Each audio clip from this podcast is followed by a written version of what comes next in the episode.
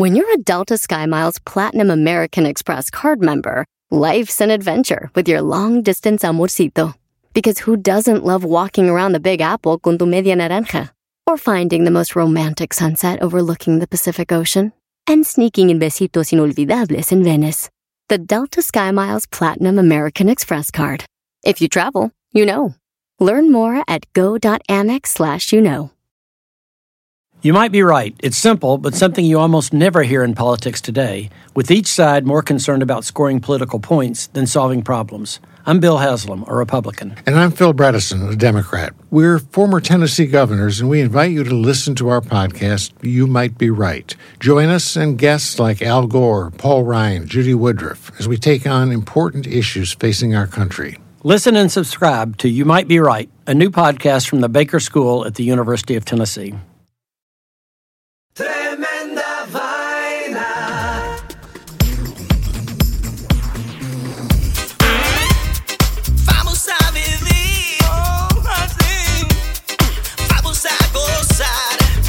Amigos, bienvenidos a Tremenda Vaina, el show donde escuchas cuatro historias absolutamente increíbles. pero solo una es falsa, fake news. Hola, soy Danilo Álvarez Soy Román Rojas. y esto es Tremenda Vaina. En este episodio de Tremenda Vaina, Colegialas japonesas con globos explosivos. el pájaro que ve el futuro. Héroe y rata. Señor policía, maté a mi mejor amigo. Esto es Tremenda Vaina, episodio número 36 y esto empieza... ¡Ah! ¡Ah,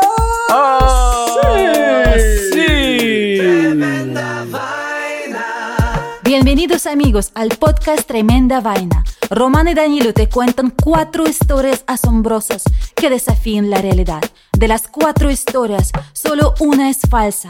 ¿Cuál será? Al final de este episodio les revelaremos la historia falsa de hoy. Y ahora vamos con nuestra primera historia de hoy. Colegialas japonesas con globos explosivos.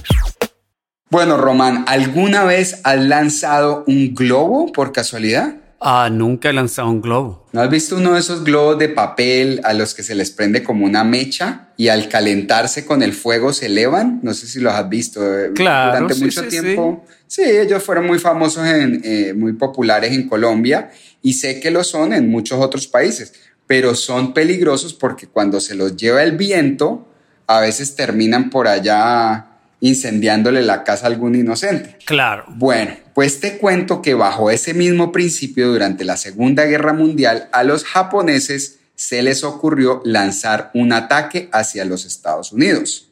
Unos científicos japoneses descubrieron que hay una corriente de viento que se desplaza a más de 30.000 pies de altura a lo largo del Océano Pacífico y pensaron que si eran capaces de subir un globo lleno de hidrógeno hasta ese hasta el jet stream, que es el nombre de esa corriente de viento, este llegaría hasta la costa oeste de los Estados Unidos en tres días, recorriendo una distancia de 8.000 kilómetros. Imagínate, 8.000 kilómetros en tres días. Y si encima de eso le amarraban una bomba explosiva a ese globo, podrían soltar sobre territorio americano la bomba, matando gente y destruyendo edificios e incendiando bosques. Qué ocioso, ¿ah? Imagínate. Hasta ahí todo suena muy bien, pues macabro e insensible, pero en época de guerra parecía una buena idea. Ahora resulta que los, los globos necesitarían un sistema regulador de la altitud para asegurar que se mantuvieran dentro de la corriente de, de- de viento de este jet stream y para eso le instalaron un mecanismo con unas bolsas de arena. Si el globo perdía altura, el sistema soltaba algunas bolsas de arena para compensar y así se aseguraban de que el globo llegara a su destino. Pues te cuento que para hacer los globos ellos emplearon a unas colegialas porque tenían las manos delicadas y diestras y ellas eran capaces de pegar pliegues de papel de planta de mora, que era el material ideal para que los globos fueran livianos y resistentes. Y una vez diseñados los globos, les colgaron tres tipos de bombas hechas con una mezcla de agentes explosivos e incendiarios malísimos. Malísimos, Román. Bueno, La primera Fugo, porque llamaban Fugo estas bombas, se lanzó en noviembre 3 de 1944, aprovechando que de noviembre a marzo el jet stream, este viento de allá arriba, es más fuerte y confiable. Adivina cuántas lanzaron de estas desgraciadas. ¿Cuántas lanzaron? 9000 bombas Fugo. ¡Wow! Empezaron a lanzarlas y el gobierno americano muy rápidamente las pilló. Casi que al otro día, al, al par de días de que las empezaron a lanzar, el gobierno dijo, ¿y esto qué es?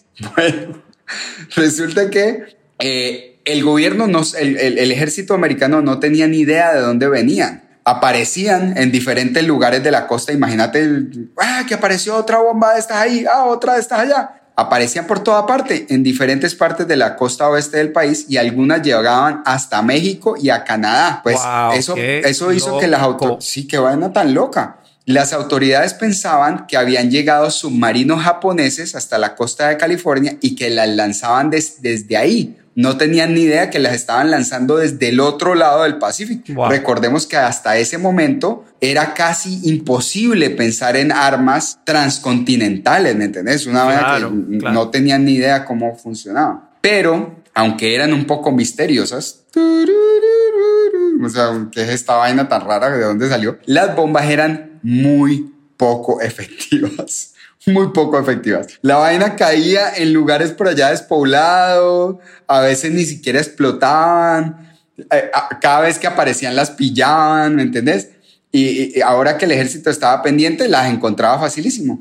Y su poder explosivo no le importaba mucho al ejército, pero sí la posibilidad de que mandaran un ataque biológico. Se sabía que Japón estaba experimentando con, con cowpox, que era la, la varicela de vaca, que es un, un- un ataque biológico peligroso. Imagínate. Wow. Imagínate que mandaron una vena. Entonces agarraron a un grupo de científicos y los pusieron a averiguar de dónde era que venían esas bombas, porque ese ataque había que detenerlo. Y hallaron la respuesta en un lugar que nadie se imaginó, en las bolsas de arena. Resulta que agarraron la arena, la empezaron a investigar y descubrieron que hay un microorganismo que solo podría venir de un área en Japón reconocida como Ichinomiya. Ajá. Así es que en abril de 1945 hicieron un vuelo de reconocimiento en esa zona. Una flotilla de bombarderos B-29 descubrió unas plantas de producción de hidrógeno y ahí le botó las bombas que sí funcionaban y acabó para siempre con el bombardeo menos efectivo en la historia de la Acabaron, Segunda Guerra acabaron Mundial. con la con, con esta, este experimento. este casi- experimento chimbo japonés que no sirvió de nada. Sí, Imagínate no sé. que de las 9000 fugó, solamente una fue letal. Una de las Imagínate. 9000. Y sus víctimas fueron unos civiles que estaban de picnic y uno de ellos se encontró la vaina y la pateó. Oh, pensó que era una pelota de fútbol. Se vio una pelota, la pateó y explotó. Y de resto, ni una sola de las bombas fugó, 9000 de ellas, hizo absolutamente ningún daño. Lo único que hizo de daño fue llamar a una flota de bombarderos B- B-29 que acabó con una fábrica, con unas plantas productoras de hidrógeno. Y ahí terminó la historia, Román. ¿Qué te parece? Tremenda vaina. Y ahora vamos con la segunda historia, el pájaro que ve el futuro. Te voy a contar que durante los últimos 20 años, el científico americano Christopher Heckscher ha estado estudiando distintos tipos de pájaros en un bosque en las afueras de Wilmington, Delaware, en los. Estados Unidos. Sí. Este señor ha acumulado 20 años de datos que revelan algo realmente asombroso y difícil de creer. Resulta que hay unos pajaritos que se llaman eh, berries, ¿no? En inglés, y, y no sé cómo se llaman en español, pero en inglés se llaman los berries. berries, ok. Y es un pajarito que este señor Heckscher está, estaba estudiando y, y estudia todavía. Ellos crean sus nidos en los bosques del norte de Estados Unidos y el sur de Canadá y pasan los inviernos en la región amazónica de América del Sur, en Brasil. Ajá. Emigran a Brasil. Como la mayoría de las aves que migran a los trópicos a fines del verano y principios del otoño, el berry debe tener en cuenta el largo vuelo sobre el Océano Atlántico y el Golfo de México y tomar en cuenta las tormentas que pueden ocurrir sobre, sobre estos océanos. O sea, la, Como una maratón para un pajarito. Claro, imagínate con un huracán, ¿no? No, peor. Entonces, el descubrimiento que Heckscher hizo es que los Veeries, los pajaritos, de alguna manera, hacen un cálculo bastante exacto de cuán fuerte será una temporada de huracanes cada año y cuándo volar a Sudamérica sin las tormentas. Ah. Entonces, el señor descubrió que en los años que tuvieron una temporada de huracanes más severa, los Veeries que anidan en Delaware acortaron su temporada de reproducción para salir a tiempo antes de las tormentas. Y en los años en que la temporada de huracanes es menos severa, los pájaros extienden su temporada de reproducción. Tienen más tiempo para reproducirse y se van más tranquilitos a Brasil más tarde en la temporada. Sí, a solearse, tranquilos. Exacto, está ahí con unos brasileiros. Entonces, los Veeries, eh, los no sienten que, ellos no sienten que se avecina un huracán unos días antes de que llegue el huracán. En cambio, de alguna manera intuyen la gravedad de la próxima temporada de huracanes con meses de anticipación. Si compara los datos de los últimos 20 años, Danilos, de cuando volaron a Sudamérica y los huracanes, cada año los pájaros pronosticaron correctamente cuándo salir en su largo viaje para no, No terminar fregues. en medio de una tormenta y pronosticaron cuán fuerte sería la temporada de huracanes cada año durante 20 años seguidos con los datos de este Pero señor. entonces nosotros, ¿para qué estamos viendo al pelotudo del noticiero que no tiene ni idea, mano? Pero imagínate que resulta que estos pronósticos han sido más exactos que los pronósticos que tenemos nosotros con radar. Bueno, Claro. en resumen, estos pajaritos ajustan su proceso de reproducción cada año para evitar las grandes tormentas de la temporada de huracanes. De alguna manera, ellos saben qué es lo que va a ocurrir cada año con las tormentas y es realmente un misterio de cómo lo hacen. ¿Cómo Nadie lo sabe hacen? el secreto de estos pajaritos. Y es más, Total. otra cosa que añade el científico Heckscher, que no sé si lo pronuncio bien, él puso a uno de los pajaritos un pequeño clip que podía seguir el viaje de Delaware a Brasil a través de un GPS con un clip mínimo al pajarito. Y resulta que este Veery, adivina que el pajarito voló 4.000 millas a Brasil y después cuando regresó de Brasil a Delaware, regresó exactamente al árbol donde había estado antes de su viaje. No, increíble. increíble. Así que la próxima vez, Danilo, que veas un pajarito, es muy posible que ese animalito pequeño sepa algo que tú no sabes. Y uno dice que no, este pájaro no tiene ni idea, no tiene ni idea, es mejor que vos. Exacto. Wow, Resulta que muy, muy bacana la historia. Wow, increíble. Y además debe ser un pajarito microscópico chiquitín. son pequeñitos. En ese cerebrito, ¿qué le cabe? ¿Cómo le cabe tanta información a ese berra- berraquito? Y ahora vamos a comerciales y regresamos de inmediato con tremenda vaina. What do eight bags of concrete mix, a cooler full of 30 pound sea bass, and a 10 inch compound miter saw have in common? They're all things that are easier to load in and out of the bed of the new F 150. Thanks to its new available Pro Access tailgate, that's also a swing gate. The new 2024 Ford F 150. Tough this smart can only be called F 150. Available starting early 2024. Pro Access tailgate available starting spring 2024. Cargo and load capacity limited by weight and weight distribution. You might be right. It's simple, but something you almost never hear in politics today, with each side more concerned about scoring political points than solving problems. I'm Bill Haslam, a Republican. And I'm Phil Bredesen, a Democrat. We're former Tennessee governors, and we invite you to listen to our podcast, You Might Be Right. Join us and guests like Al Gore, Paul Ryan, Judy Woodruff, as we take on important issues facing our country. Listen and subscribe to You Might Be Right, a new podcast from the Baker School at the University of Tennessee. Hey, Mom. First things first, thank you. It's my one year anniversary of my decision to say, yes, I need help, and yes, I choose me. And that's the miracle. I'm lucky that the strongest person I know is my own mother. Love you, Mom. Maxwell. Be that strong person who makes the difference. If your loved one is struggling with drugs and alcohol, reach out to Karen for a different kind of addiction treatment. Visit caron.org slash lost. When it comes to buying your first home, everyone has questions. Can we even afford to buy a house right now?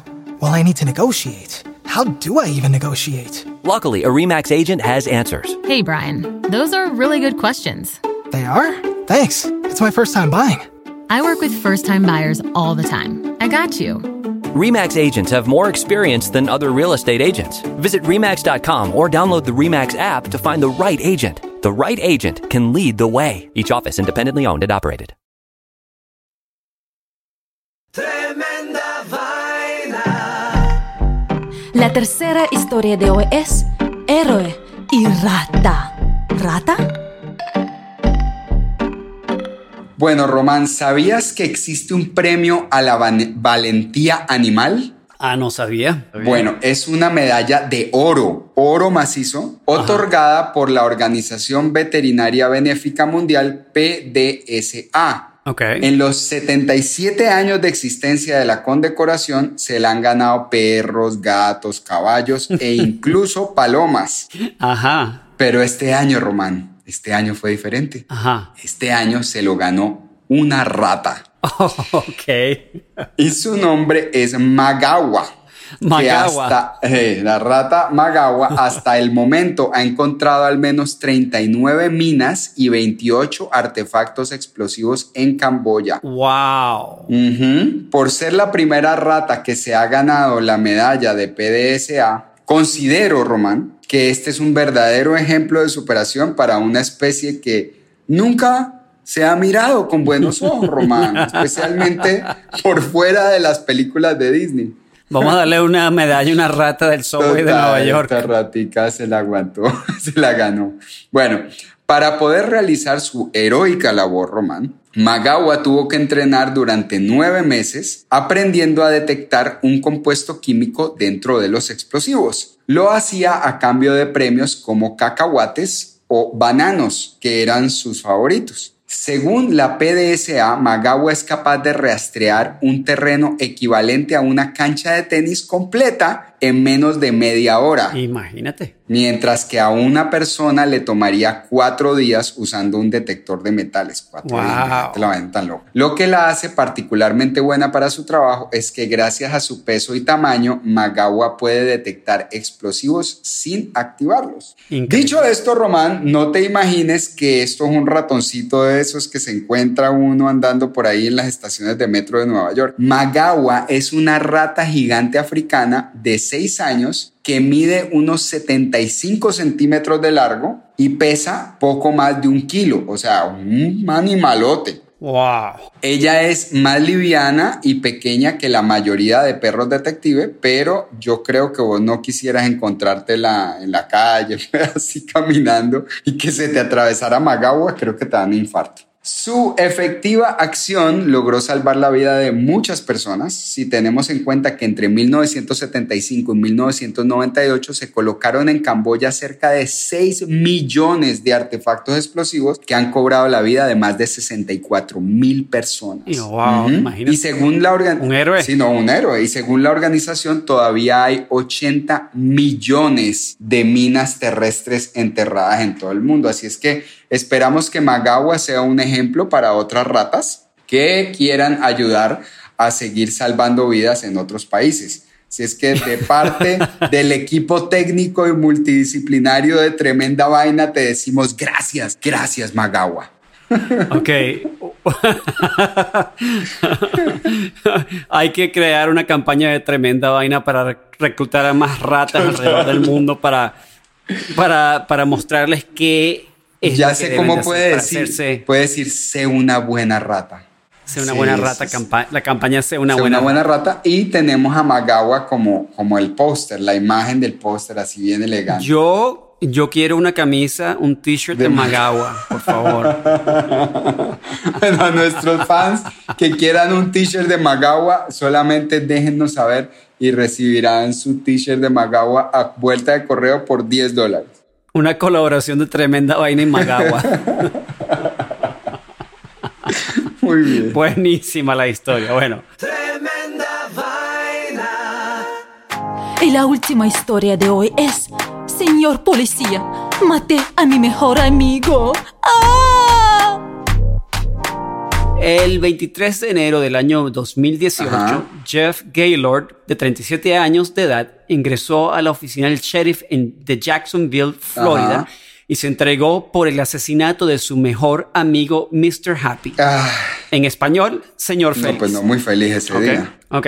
Bueno, el, el amigo se llama Mr. Happy. Gaylord dijo que a los oficiales que, apu- que apuñaló a Mr. Happy repetidamente con un cuchillo de cocina.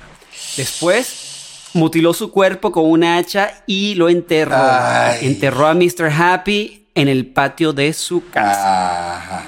El señor Gaylord, arrepentido, les dijo a los oficiales que quería la pena de muerte por su crimen, preferiblemente ahora mismo, que ya, Que de se una la dieran. vez. De una vez, de una que se la dieran. Gaylord dijo que mató a su mejor amigo por múltiples razones. Una, por ser, por ser desordenado. De- dijo Gaylord, su habitación era un desastre todo el tiempo con sus juguetes y muñecas. Eh, dejaba sus botellas de vodka vacías por toda la cocina. Nunca recogió sus bolsitas de cocaína Ah, vacías y dejaba el asiento del inodoro hacia abajo cuando orinaba. Echó a perder mi apartamento hasta el punto en que no pude limpiarlo más. Antes de que Mr. Happy comenzara a consumir drogas y actuar de manera extraña, era mi mejor amigo. Íbamos a bailar, ambos éramos grandes fanáticos del heavy metal. Resulta bueno, eh, también él añadió, el señor Gaylord, Ajá. que él y y el señor Happy, Mr. Happy, se habían vuelto muy infelices en su relación y no habían tenido una conversación real en al menos un año. El punto de ruptura llegó cuando el señor Happy supuestamente estrelló el Nissan Altima del señor Gaylord después de que los dos amigos habían estado celebrando el cumpleaños del señor Happy en Hooters, en Florida, lo que resultó en que el señor Gaylord fuera arrestado, Daniel.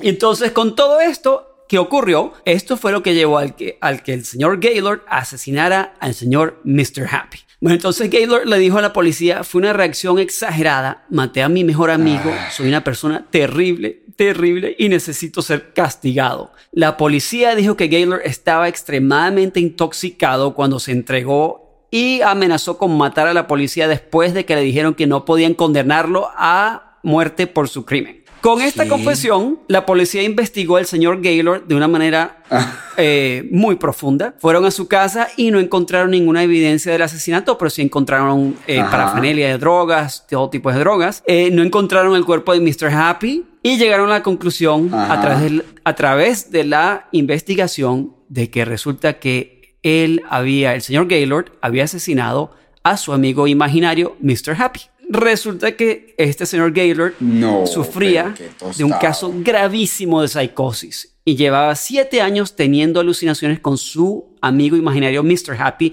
según la familia de Gaylord. O sea que él nunca tuvo un amigo que se llamaba Mr. Happy, simplemente era el, el, el amigo imaginario del man. Correcto, durante siete años. Ah, ese lo que tenía era un caso grave de...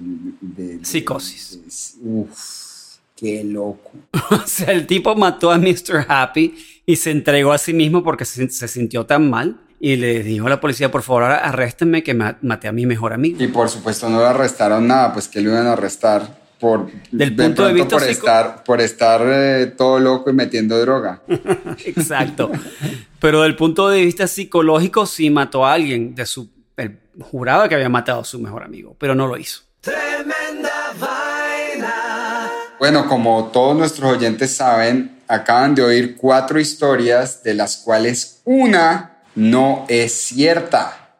Una es falsa. Yo sé que todas suenan bastante locas, pero una de ellas realmente es muy loca para ser verdad.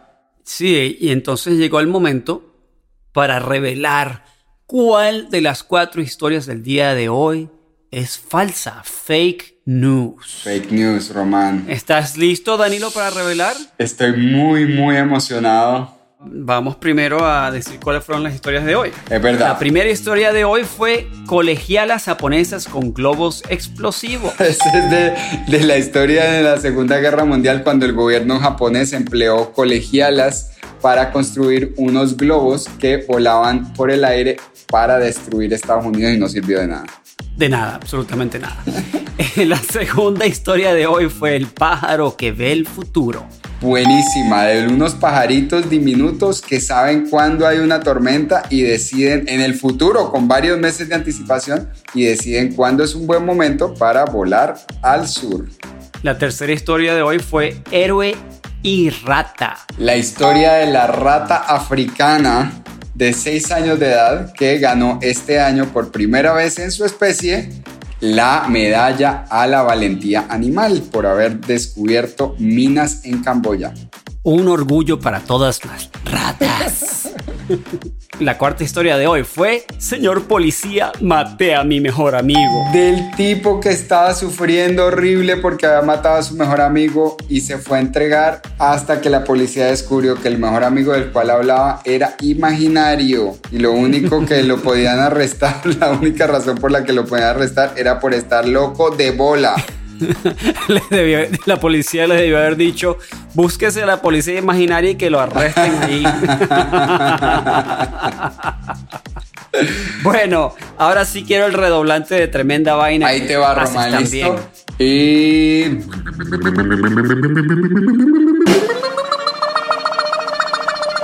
La historia falsa de hoy fue... Señor policía, maté a mi mejor amigo. Ay, yo que le iba a escribir una nota al señor diciéndole tranquilo, a todos nos pasa mentiras, solamente a ti. Eso, es- eso fue una historia, eso fue una historia falsa que estuvo rodando por ahí un tiempo. Sí, Eh, bueno, muy sí, fake a, ve- news. a veces, a veces las escribimos, pero esta fue una falsa que rodó por ahí y la gente se la creyó, y, pero no es verdad en caso de que hayan escuchado esta historia. Hay muchas de esas noticias falsas rodando por ahí y como la gente las comparte sin siquiera verificarlas, hoy queremos recordarle a nuestros oyentes que la esencia de Tremenda Vaina es para recordarle al mundo lo grave, lo peligroso, lo extremadamente perjudicial que es el fake news. Así es que por favor, antes de compartir, verifiquen, verifiquen que la historia que están compartiendo es real, es muy fácil, la mete uno en Google, se aparecen tres fuentes eh, confiables repitiendo la noticia, entonces es cierta. Si no, mm, puede ser mentira y estar repartiendo chismes por ahí, no se te ve bien. Bueno, mi querido amigo Danilo Álvarez, esto fue Tremenda Vaina, episodio número 36. Y esto termina así. Gracias queridos amigos de Tremenda Vaina por escucharnos.